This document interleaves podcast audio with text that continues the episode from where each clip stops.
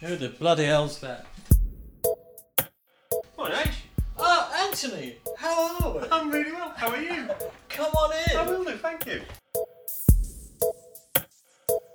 Did that sound staged? Just a little. No, it's it'll be fine. fine, yeah.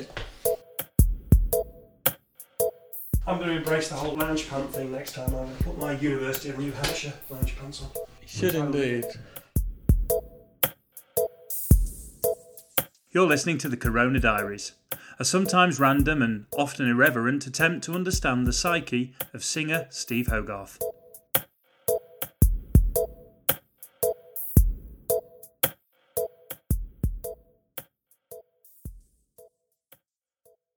Hello and welcome to chapter 114 of the Corona Diaries.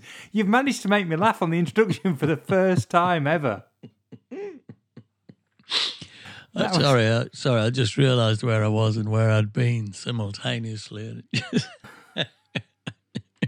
You had that. What was the name of the fella in Young Frankenstein?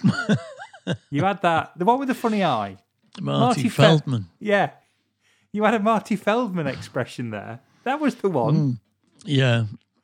And it put me right off. Sorry. Do you want to try again? No, I think we should leave it. I think we should just crack on. Do you know what? First time for everything. That's me not being able to do the intro. Brilliant. Um, how's the jet lag? Uh, acceptable. Is it? Um, acceptable, yeah. Thank you. I, I I'm coping quite well. Um, obviously, I keep falling asleep for no reason at any time of night or day, but I'm fine. Apart from that, I've just been watching the tennis, and um, you know Nadal and um, Fritz, and that was quite a game. And in amongst that, a man arrived at the door and wanted to look round our house. Um, he was from the council. It's because we're going to have a refugee or two, and they want to have a look. right. They like to look at your house, and they want ID, and they want a gas safety certificate. Not for me, for the, for the house, um, and all of that to check that you're, you know, you're kosher. You're not going to stick them in a dirty room full of damp or anything. Um, so yeah, he arrived, and that sort of interrupted the tennis a bit. Uh, but he's he was very nice, and he had a look round, and uh, he's gone away again, happy. Um, back to uh, East London, where he'd come from, strangely, and um, so then I watched the rest of the tennis. Then I had some gin. Um, Never would have guessed.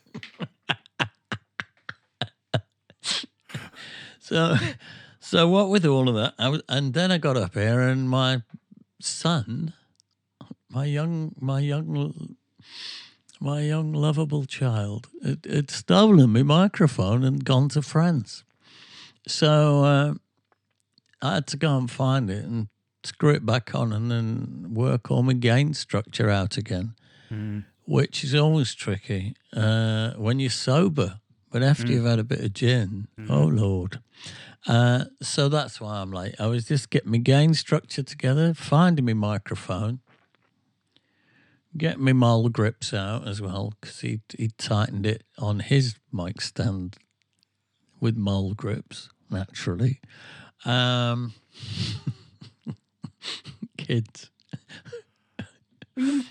Surely you must have known where your mole grips were because the man who came around to check the house will have wanted to see them, amongst other things, won't he? No, he was all right. He just wanted a driver's license, a passport, and a utility bill because Right. two forms of photo ID were not enough. No. Blimey, they're careful. Well, if they are going to give you, you know, a, a human being to take care of, Hmm. I think it's, I think it's all right, isn't it? Well, I've got no intention of taking care of her. I'm just Oh, going right. to let her stay in the room. Right. That's a fairly momentous decision. What, not taking care of her? Well, no, no, opening your opening your home. It's crucial at this point in my life, I Right. tell you. Um, oh, no, sorry. What, what are you saying? It's a momentous decision to open up your home. Yeah, but you know, you should. These people are desperate. So, um, Lynetta said we should have we should have some refugees up the top, and I said, "Of course we should, darling. Sort it out." And she did. She's very efficient like that, isn't she? when she wants to be. when she wants to be. yes. Yes. If I wanted to be, she she tends to drag her feet a bit. Don't go anywhere near her belly button, but give her five minutes and she'll get she'll get half a dozen refugees in your house. Yeah, as long as they don't arrive with tin foil and sharp knives, we'll be fine. Be fine. Yeah. Okay. Um. Obviously, I asked you about your jet lag because you've just got back from Canada. I have, yes. When was that? Was that yesterday morning? It was actually. Yeah, I got off the plane yesterday morning. Um, and that what we took off about an hour late, but considering this, you know what what the, the state the airlines are in, it was actually all right. The journey, I just went straight to sleep, and uh, and then woke up again and had a cup of coffee and got off. Um, so it was good. Kudos to British Airways for, for functioning where where all others seem not to be. Um, and Leanne, who looked after me in the um, in the cabin. When I say she looked after me, I mean I- she brought me a cup of coffee, Yep. which uh, she did with great aplomb and niceness. So kudos to Leanne. And um, here here I am. I felt a bit I felt a bit whoa, you know, as you do when you when you're jet lagged and you've done three nights on the bounce, screaming your head off. But I'm I'm all right now. I've had my gin and all's well. Uh, Ian, it was a funny funny weekend because Ian wasn't well. He he came off the plane in a wheelchair in Montreal because he was felt so weak and he'd been throwing up all the way across on the plane and in and out the gents being sick. He was in a right old state. So we were in we were in Montreal for about four or five days and he spent it all in bed and you know we got doctors into him and goodness knows what taking uh, blood samples and poo samples which Frenchie had to take across town. Of course he did. He's got a dog. He'll be fine. He phoned me up. He said, "I've got shit to do, man," and he really did. And he really did. But, Because we. but but all all Ian's tests came back clear, and uh, nobody's quite sure what was up with him. I think he had what I had in Sweden, this kind of shadow of COVID thing. You know, bastard son of COVID that creeps in, doesn't test positive, and makes you much iller than when you've actually got it. Um, coupled with, I think I think the illness made that he went off coffee and didn't want coffee, which meant that he got colossal withdrawal from stopping drinking coffee, which made him much worse. So my money's on son of COVID plus caffeine withdrawal and Yeah. possibly nicotine withdrawal as well. So I think he kind of had a triple whammy of um, of illness and cleaning up combined. Anyway, now he's back on the caffeine he's feeling much better. Right. Because we, we did kind of reveal that inadvertently. Well, we didn't reveal it inadvertently. You knew exactly what you were saying, but in, in an extra piece of content for the for the for the old purples, We did, you- yeah. We did actually reveal. Did you get into trouble? I don't I don't know if anybody's noticed yet. Right. Okay. Um, anyway, it's too late to get into trouble now because because as it turned out, he managed to do the shows, which was impressive because he, he he was in a bit of a state. But he did the shows. He played really well. The shows were amazing. The audiences and the audience in um, Montreal was, you know, they're always great, but they were really great, off the scale. So they were. It was a special weekend that one. Uh, I guess made slightly more special by the fact that we were all relieved Ian could play at all. Yeah. Um, so it was a great success. It was a, a, a happy sort of a happy time. Uh, it's still nice to be back, but it's it's always nice to be in Montreal and bugger around the old town a bit. The old town's lovely. The new everything that isn't the old town has been a building site for thirty years and, and still is. They'll they don't seem to ever finish it. The roads are always dug up and the buildings are always half torn down or half being built. It's a funny city in that sense. But um, the crowds are amazing and the old town is fantastic. Boston was like that for years when they were doing what they called the big dig, and you used to go back five years since you'd been last, and nothing had changed. Yeah, well, Montreal's been like that for 30. That's Amazing. impressive. That's impressive. Um, just before we get any further, you're slightly you're slightly jet lagged, or you there's remnants of that. So you know you could you could keel over at any moment, which all of which is fine. And and you've had some gin. Uh, do, do we think we're going to get much in the way of serious content tonight? Or are we just going to bust our way through it? Yes, both.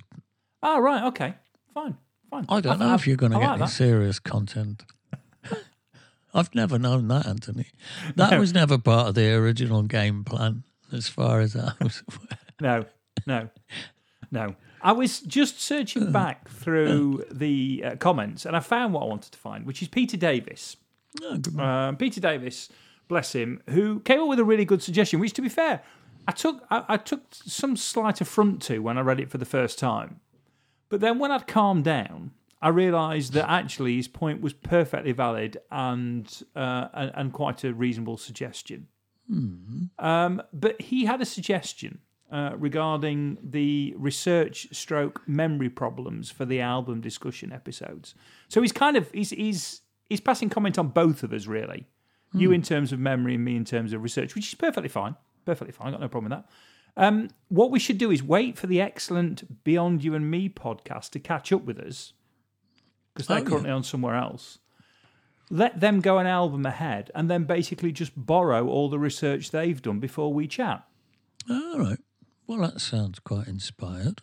Yeah, so you can you can see why I was probably you know a little bit miffed, you know, initially, you know, thinking, well, this is this is a big part of the writing process is actually on, you know, on on TCD, Hmm. uh, which I think is is gives it a certain authenticity. Um, but they prob- they probably know far more about what they're talking about. Yeah, but I, I would argue that that that um, I don't know what I'd argue. No, no, neither do I. Do you know? I wouldn't argue. No, well, don't argue that. And, and, since, and since then, Paul, um, Paul, who who does the uh, uh, Beyond You and Me, um, sorry, between you and me, I can't get the podcast name right now. Um, um, he he's come back and said that's fine, absolutely lovely. fine. But borrow away, borrow away. That's, very absolutely fine. of him. Yeah, which I think you know. Um, again, I'll probably well, probably a little, difficult for him to say no, you can't have it. But you know, he's come back and said, "Oh, that'd be fine." So, um, so you know, we'll we'll we'll maybe think about that for the future. Yeah, we'll we'll we'll wait till he's caught up with us, and then we'll Yeah. review what um, he said, and we'll uh, we'll we'll you know we'll we'll go you know we'll have a little chat about that. Yeah, You Or know, maybe like, if he like could new go an album evidence ahead. that, new evidence that has come to light since Yes. the trial, yeah, that yes. kind of thing. that kind of thing.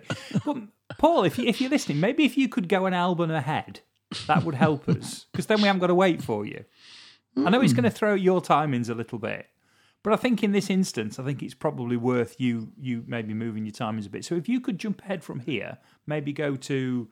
Well, I guess it'll be less is more next, isn't it? But we can probably work less is more out between ourselves, really. So if you can jump ahead to uh, to sounds that can't be made, uh, that'd be great, actually.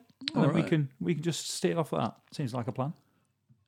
Less is more was hot. That's all I can remember about it. It was so hot. We were recording that in the summer. And I remember trying to play quartz, you know, we'd, we'd done that rearrangement, the thing. Uh, and I was trying to play that on Pete's old, what's it called? He had this funny old keyboard instrument that his granddad had given him. Ah, I Call thought you were going to oh. say Capri. dulcitone, Right. dulcitone, and I was trying to, I was playing that riff on the dulcitone, and it was so hot outside that was I was wet through, and I could barely think, and um, none of us could remember the arrangements because we were so, we were too hot to remember anything, and that that's what I remember most about less is more being utterly incapacitated by the temperature outside. Right. Okay. Well, that's going to be a short run of episodes then. That and the that and the Dutch guy that said, "Uh, "Yes, your new album, less is more." For me, less definitely wasn't more.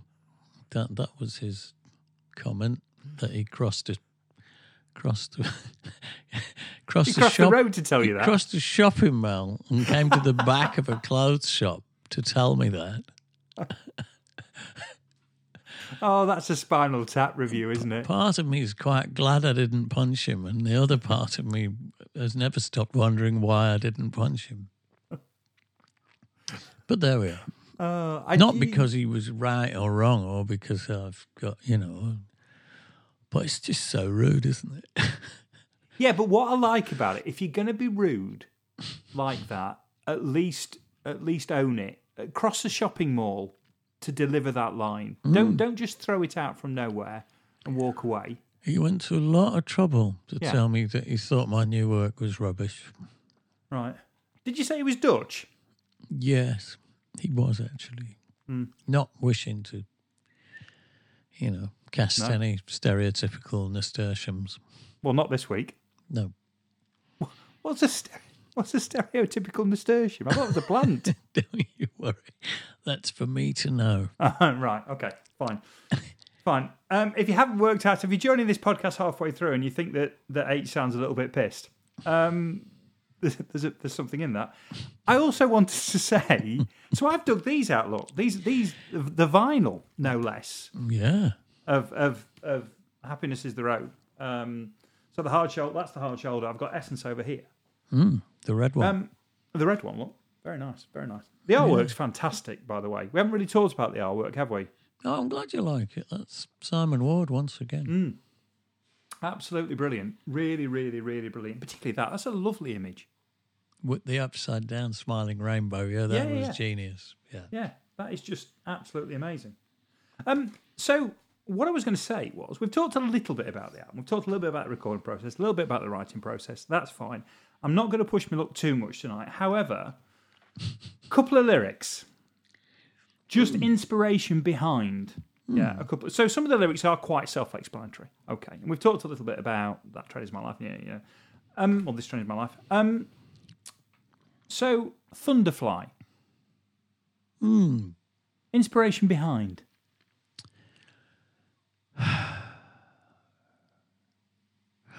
I think it was a literal inspiration. Those those little black flies, you know, at that certain time of year that get into your clothes and tickle, you know, and and bother you.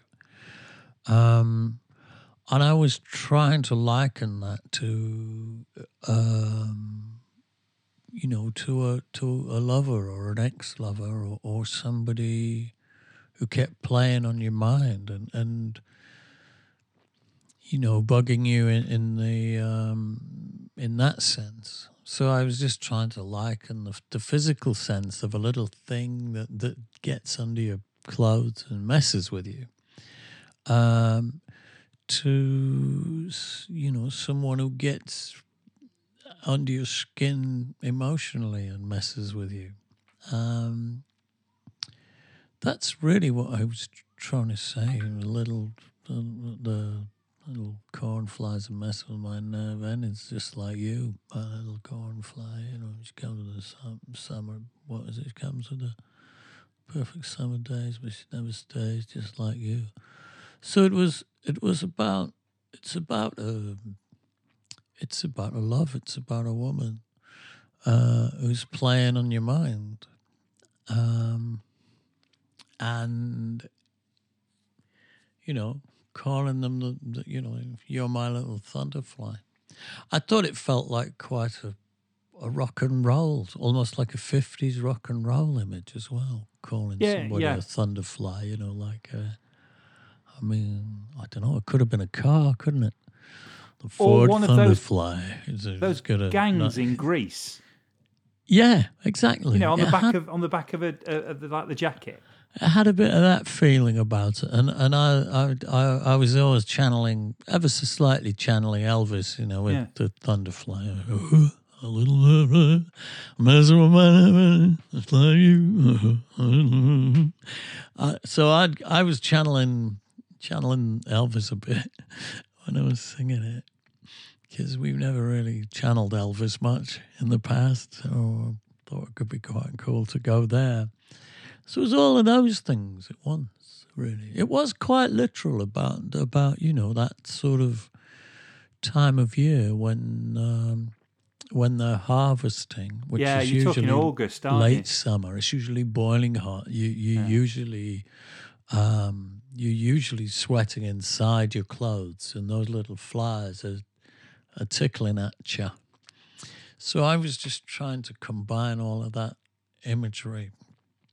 Mm. There's, there's that definitely that late summer vibe.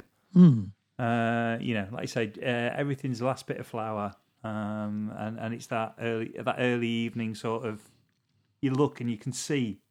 Yeah, I, no, I, I get it. I get it. And they get they get behind. I think I said they get behind. You know the way they get behind your uh, picture frames, those flies, don't they? And then they then they die and they just stay there. just stay there. You, you end up with a few of them behind the glass and your picture frames and Or spotlights in the ceiling. yeah, Got spots, and they end up they end up under the. How I don't know. yeah. So so so they were all you know they were literal images, but they were also metaphors for you know memories that memories that never leave you. Okay, that's fine. Like that. Like that. Though I also like the idea of um that that kind of fifties gang thing, you know, that West Side story, the sharks and the thunderflies. I like that as well. That's Yeah. that's nice. That's nice. Um Asylum Satellite, was that I mean, because that's quite a story, that's quite a literal story in the lyric. Was that just something that came to you? What if to get rid of all the all the all the, the weirdos and the nutters, they just shoved them in a shoved them on or something and just sent them away. Yeah, it was just a what if. It was something that entered my head one day. I, don't quite know where it came from, but I'd got those words, you know, send us up here to get us out of the way. It was a, you know, it was all it was that Orwellian 1984 thing, but um, you know, I guess it's also there. There are regimes on Earth now, aren't there? Where we you know, when you look at the Chinese are doing with the Uyghurs, um, you know, if you don't fit in, if you don't toe the line, you're shipped off for reprocessing. Um, and although it probably wouldn't be terribly economical, said he, a member of a country that is now shipping immigrants to Rwanda, uh, although it wouldn't be terribly economical to, to put, you know, people who don't conform in rockets and send them up to satellites and just have them orbit the Earth where they're safe, you know. Um, and that they can contemplate. You know, it would be quite a good punishment, wouldn't it, to to have to contemplate the beautiful earth for the rest of your life, whilst whilst hovering above it and not being able to be there, would be a torture. Um, so I think that was just something that came to me one day as a, you know, imagine if if we had satellites that were correctional facilities, stroke, mental hospitals. Um, and the insides of these things, you know, the insides of the ISS and, you know, the space rockets are a little bit like padded cells. They're usually white and padded, aren't they?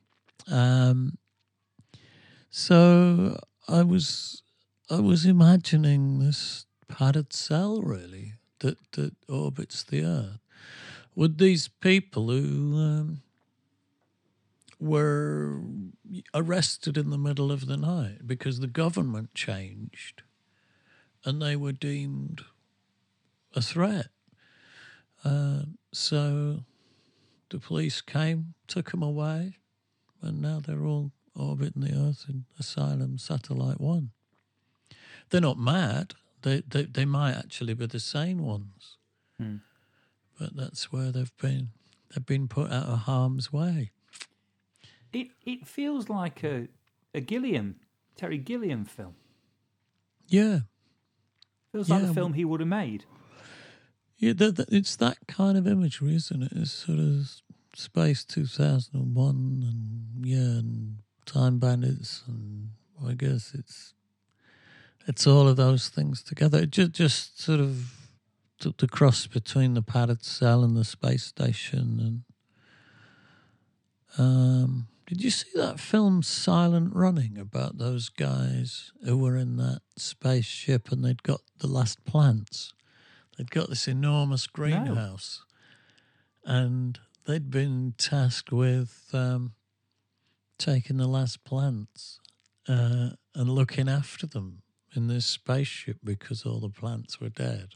On, on, I can't remember if it was Earth or their own planet, but these it's called Silent Running, and all these guys are in this spaceship, and they get up every day and they go and tend to the plants in this massive sort of arboretum. Um, so I, guess it was a little bit influenced by all of those things at once, but it was just a a what if. I mean, I didn't get it from a book or from a movie per se, but I probably got it subconsciously from a combination of 1984 and you know Space 2001. Was it 2001?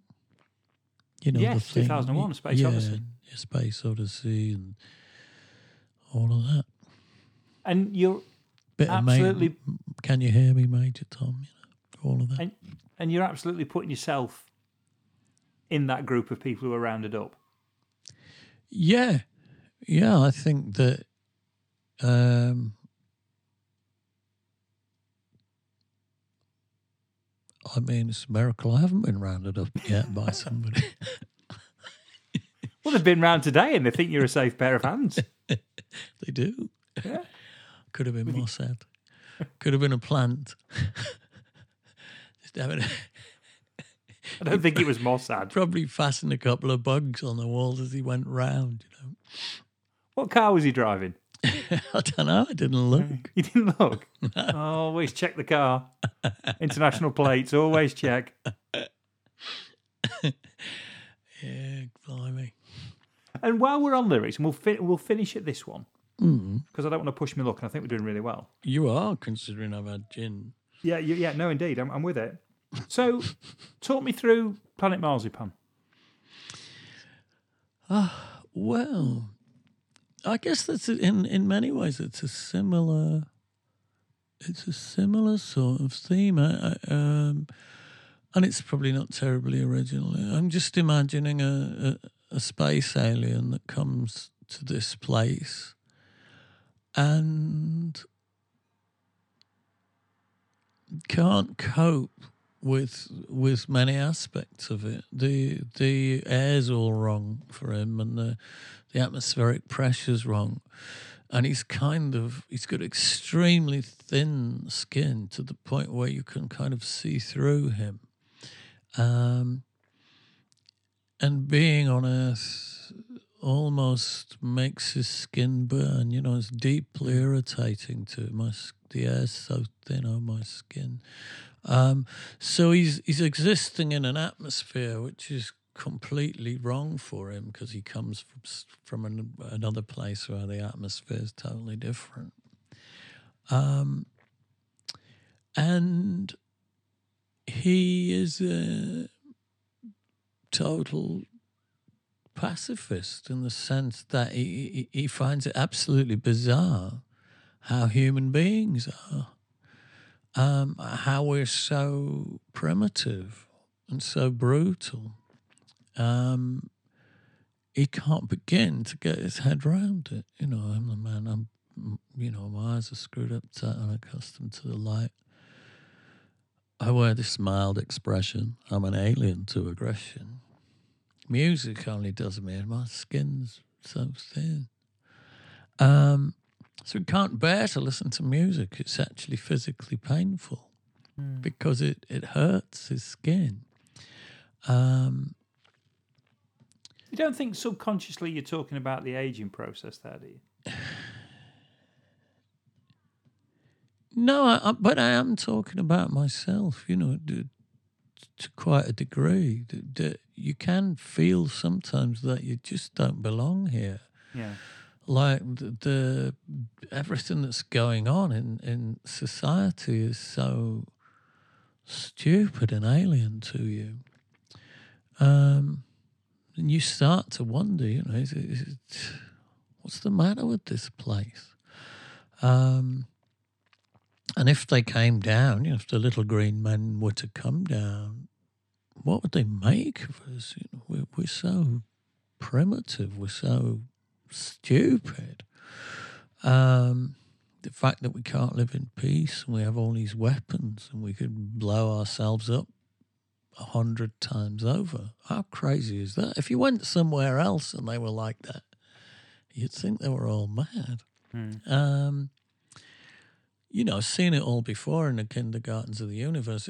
What I meant by that is the, the way we're acting if you were from a race or a culture of alien that, that, that was smart enough to have made the journey here, then by virtue of, of having to be that intelligent, you your mind would boggle at how stupid we all are.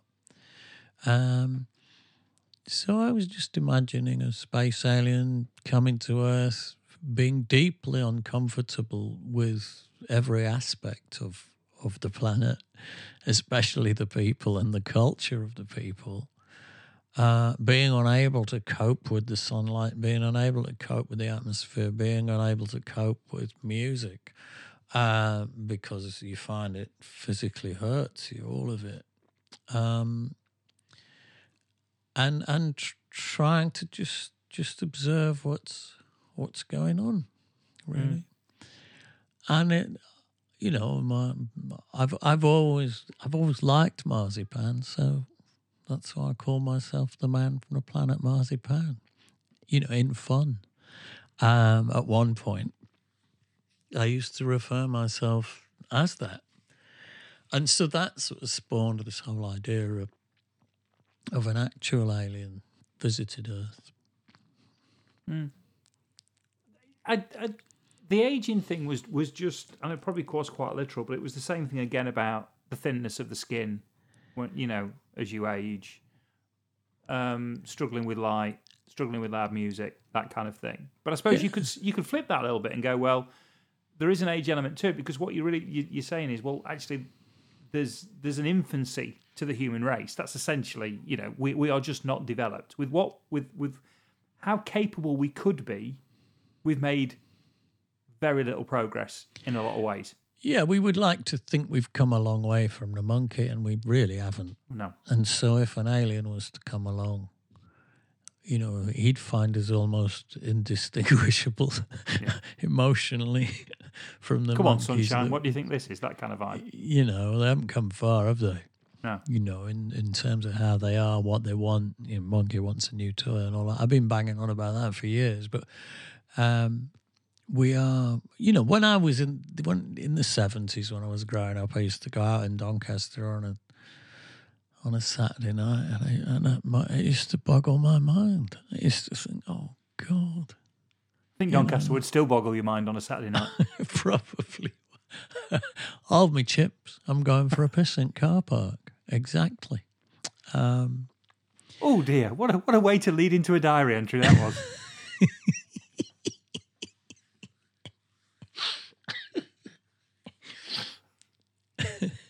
Because I bet they don't do that in France. you can't imagine that they do, can you? No, hold me free. Don- Donnez-moi, donnez-moi notre frite. No, donnez-moi votre frite, s'il vous plaît.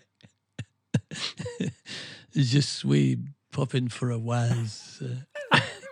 I thought you, I thought your French might leave you at that point. Je suis allé pour pipi. Dans le uh, voiture uh, park. There you go. That's got to Yeah, be indeed. somewhere near it. Yeah, it's got to be close, hasn't it? got to be close. We, we better go to France then. Am I in France now? You are. You're you're you're in Paris. Oh, fantastic! How how fortuitous. It's as if we planned it.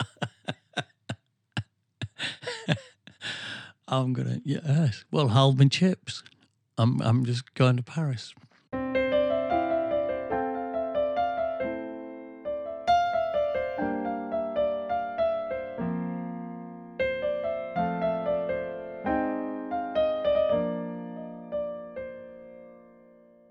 Tuesday, 14th of September. Paris, Elysée Montmartre. Roused by the TM to be told that the boss would only be able to park briefly outside the Elysée Montmartre, so we'd all better be ready to run.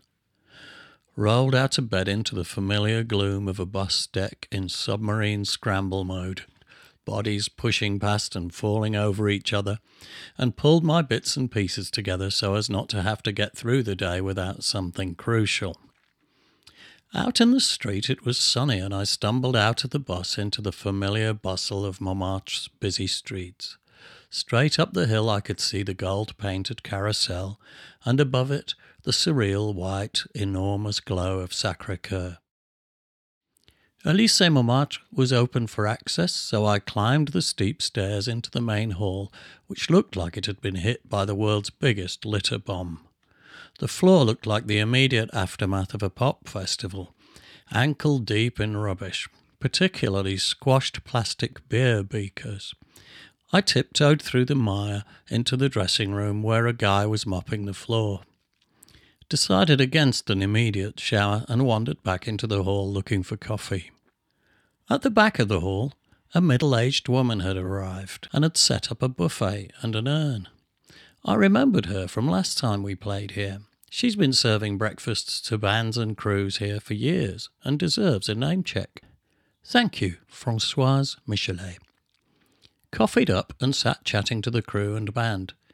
Pete's reading a book about Elvis and keeps coming out with interesting and little known facts. Elvis used to use three different types of hair gel at once one for the front, so it would flex when he shook his head, one for the sides, which must be stiff so nothing would move, and yet another one at the back to achieve the all important DA. My dad told me about this. It stands for duck's arse. He'd done this since before he was famous. As with all success, attention to detail is vital. While I drank coffee at the back of the hall, an amazing transformation was taking place as a small but highly effective team of guys, all black, swept and then mopped the floor of the hall, leaving it immaculate in well under an hour. I decided I'd pop outside and try to wake myself up a little, so I wandered down the street where already I spotted a guy in a Marillion t shirt waiting at the road junction. I kept my head down and managed to avoid getting into conversation. It was a little too early in the day. Found a couple of music shops and eyed up a powder blue Fender Jaguar, which I wouldn't have minded owning. It wasn't particularly expensive, but I'm a bit skint at the moment, so it wasn't really an option. Returned to the gig and showered before venturing back out with Paul Ralston, who was still keen to interview me further about the songs on the new album. We headed up the hill to Sacre Coeur. By this time, it was a glorious day, and there were many people sitting out on the grassy slopes below the cathedral, sunning themselves. We climbed the wide steps up towards the church, and I was immediately accosted by a dodgy bloke from Senegal who hustled me mercilessly into allowing him to weave a cotton braid for my wrist. I acceded while his companions hustled Paul, who was much more experienced at refusing. I was declared to be, quote, a good man, unquote, while Paul was reviled as, quote, a Nazi and a fascist. Unquote. I was then relieved of 10 euros for the character reference, but I must admit he made a nice job of the wrist braid, which I'm still wearing. We arrived at Sacre Coeur and walked around it while Paul marvelled at its design, and then I suggested Place du Tertre, the little square to the left of the church where all the artists paint and sketch for the tourists. We settled on a street cafe where we ordered vin rouge, and I spent the next couple of hours being interrogated on camera by Paul. As I talked, we occasionally paused while I signed autographs for passers by. On show days, I become famous. It's our honeymoon, said one couple. Another memorable moment was when a French guy with his hair tied back came up to me and asked me if he could shake my hand. As he did so, he said nothing, but he held my gaze, and the expression in his eyes was so meaningful that I felt tears welling up in my own. This might all sound a bit lovey-ish, but you'd have to have been there really to feel it. As he walked away, I turned to Paul, who was already shaking his head in response to the gravity of that unspoken moment. My words have reached deep inside some people, and sometimes they just want to let me know. Some people can say more with their eyes than their mouths, and I can listen with my eyes, often better than with my ears. By the time the interview was over, it was almost 3:30 in the afternoon. Today's an early show, 8 p.m., and sound check is set for 3:30, so we hurried back down the steps for the short downhill walk to the Elysee. When we returned, I ran straight into Bertrand Pourcheron, journalist and long-time supporter of the band, who had brought me a bottle of wine. The French seem to set great store upon the giving of gifts, and I've never walked away from a Paris show empty-handed. Soundcheck progressed fairly quickly, and we were done by 4:45, so I figured there was still time to get a cab across town to La Bastille, where my favourite sock shop, Bexley, is situated. I always buy socks from here. They're 100% cotton and reasonably priced if you buy 10 pairs at a time, so whenever I'm in Paris, I try to pop in. This time it would be more of a saga than a pop, but it's not every day I'm here, and I had a couple of hours to kill. I made my way back outside onto the Boulevard Rochechouart, where I was told I'd get a cab, no problem. Hmm. As it turned out, it was 5 pm on a Friday afternoon, and taxis were pretty scarce. Empty taxis were non existent, and I walked up and down until about quarter past before persuading a notoriously reluctant and usually deliberately difficult Parisian taxi driver to take me. The traffic was hellish, as it is in all the world's cities at five on a Friday afternoon, and so we arrived over at the Bastille around 5.40. To my relief, the shop was still open. I dived into this lovely little shop, all wood panelling and dedicated solely to handmade shoes and socks, if you pardon the pun, and selected 20 pairs of socks in various colours. I waited for about 10 minutes while a particularly delicate and slightly fraught debate took place between the shopkeeper and a lady customer in front of me. As far as I could tell, it had something to do with the exchanging of a pair of her husband's shoes. Her husband, meanwhile, stood courteously behind her, as if to say, She's much better at this kind of thing than me. The delicate debate finally concluded to the customer's satisfaction and the evident relief of the shopkeeper, and the couple exchanged the shoes and made an exit. I managed to pay for the socks in a couple of minutes, i.e., roughly how long it would have taken his previous client to ask the way to the door, and emerged onto the sunny Paris street, proudly clutching a bulging bag with the satisfied grin of a mission accomplished against all odds. For some reason, it was much easier to find a cab for the return journey. Maybe I just got lucky. Back in Montmartre, there was a large crowd outside the Elysee, so I kept my head down and negotiated my way up the side streets unnoticed. I don't feel the need to avoid our fans, but in this situation, I would have been stuck for an hour signing autographs, and this would involve me missing dinner and not being able to chill out before the show. Popped up the side street to the Café Montmartre. Believe it or not, they have a picture of me on the wall. I don't think they have the faintest idea why, but the owner took a shine to me last time I was here, and had minute steak and chips for dinner before returning to the show. The club was packed by now, so I had to hide in the dressing room until showtime. In the meantime, Paul R. filmed me doing a quick, Hello, I'm sorry I can't be there message for Willie Robertson's birthday next week. Willie owns Robertson Taylor Insurance Brokers, who insure the whole of rock and roll. We've been friends for many years, and I was invited to his birthday bash at Shepherd's Bush Empire on the 8th of June. I'll be on tour, so I'll miss it. Shame. P.S. Now, sadly, the late Willie Robertson. Much loved and much missed. H. 2014.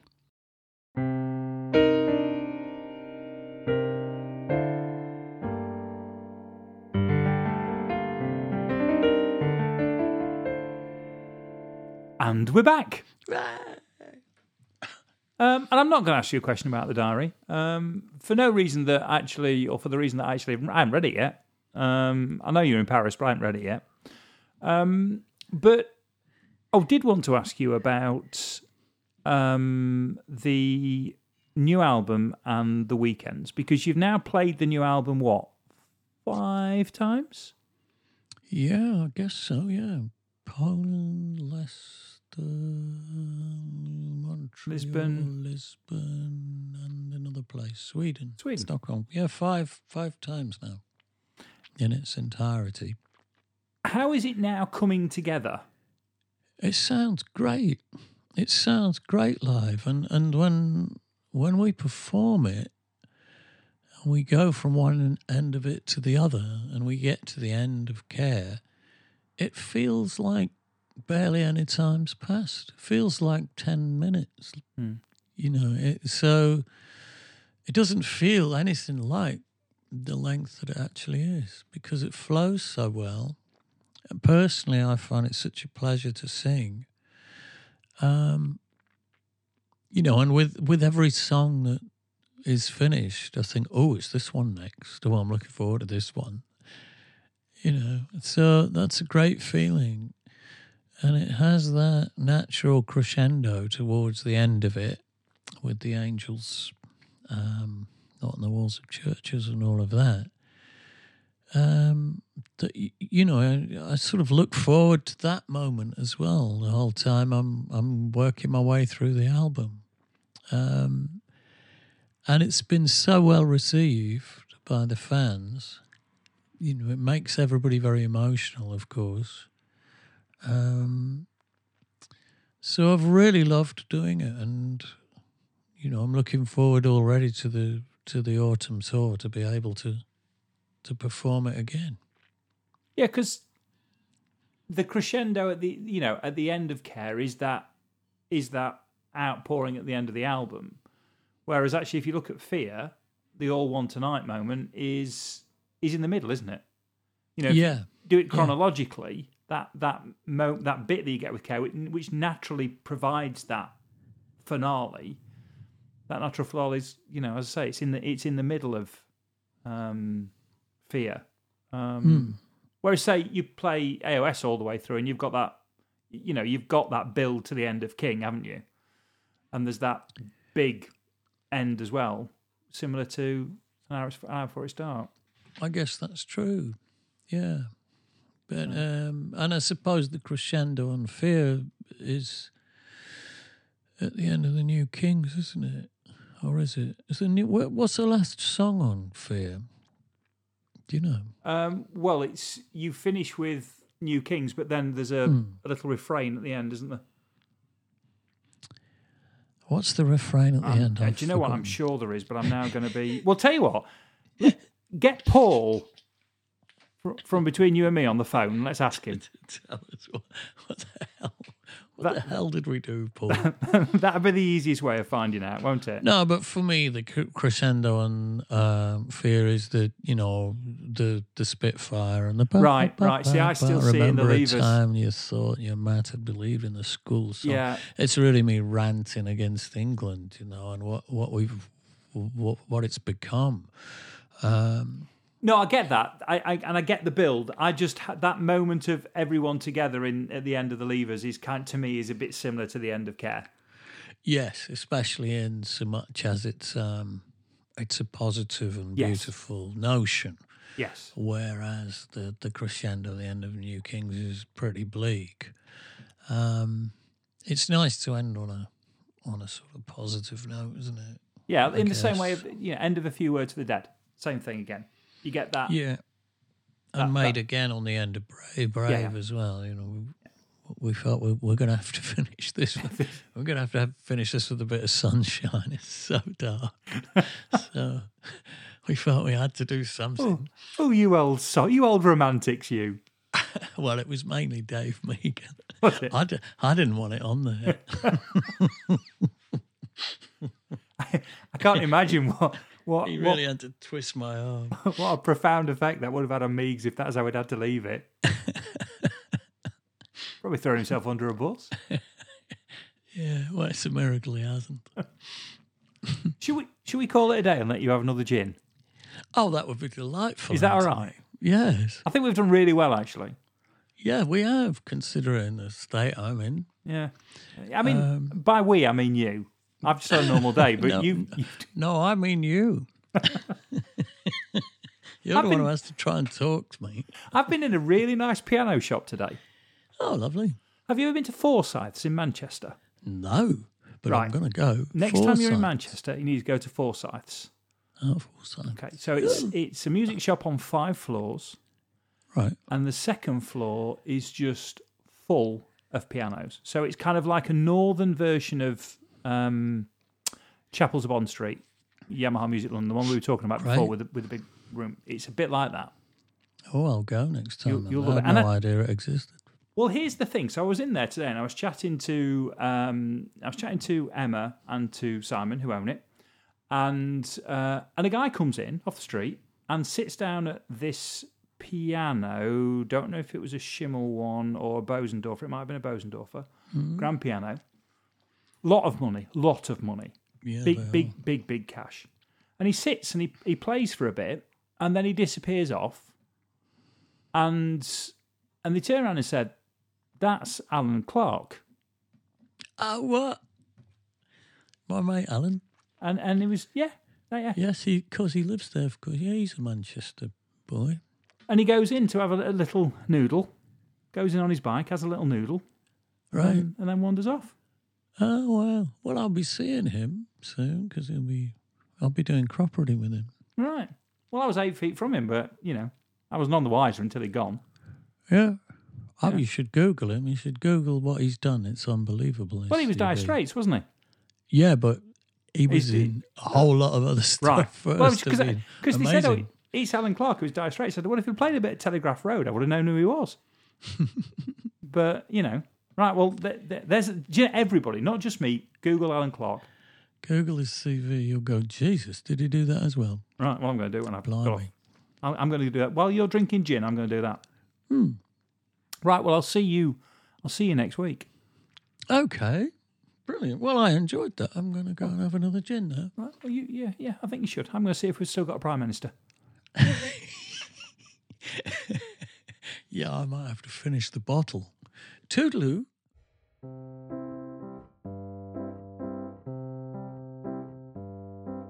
Did anyone see my last marble?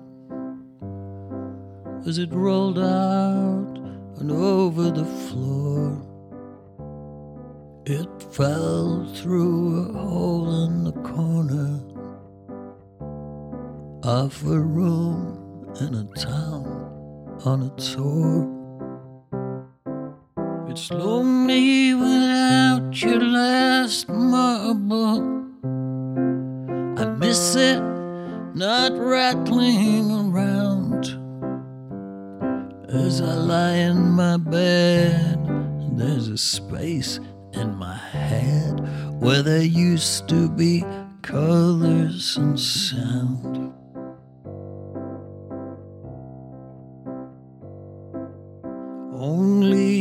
Short Chromecast this week. Left it all to the last minute and I'm jet lagged. Run off my feed cause my daughter has moved house. so I really have to go. Wasn't even time to make this rhyme. So the standards have slipped somewhat, I know. Thanks everybody for listening,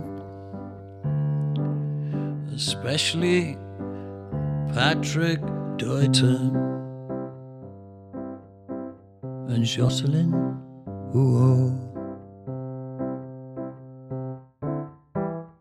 It's been lovely to be with you, crazy kids. Not to be with you would be a crime.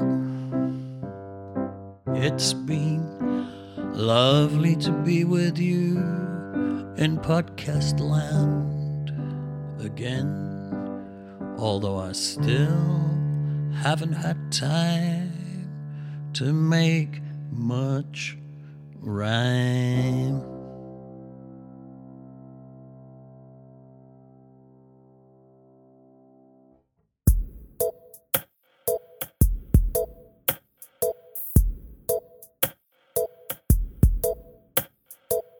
Thanks for listening to the Corona Diaries.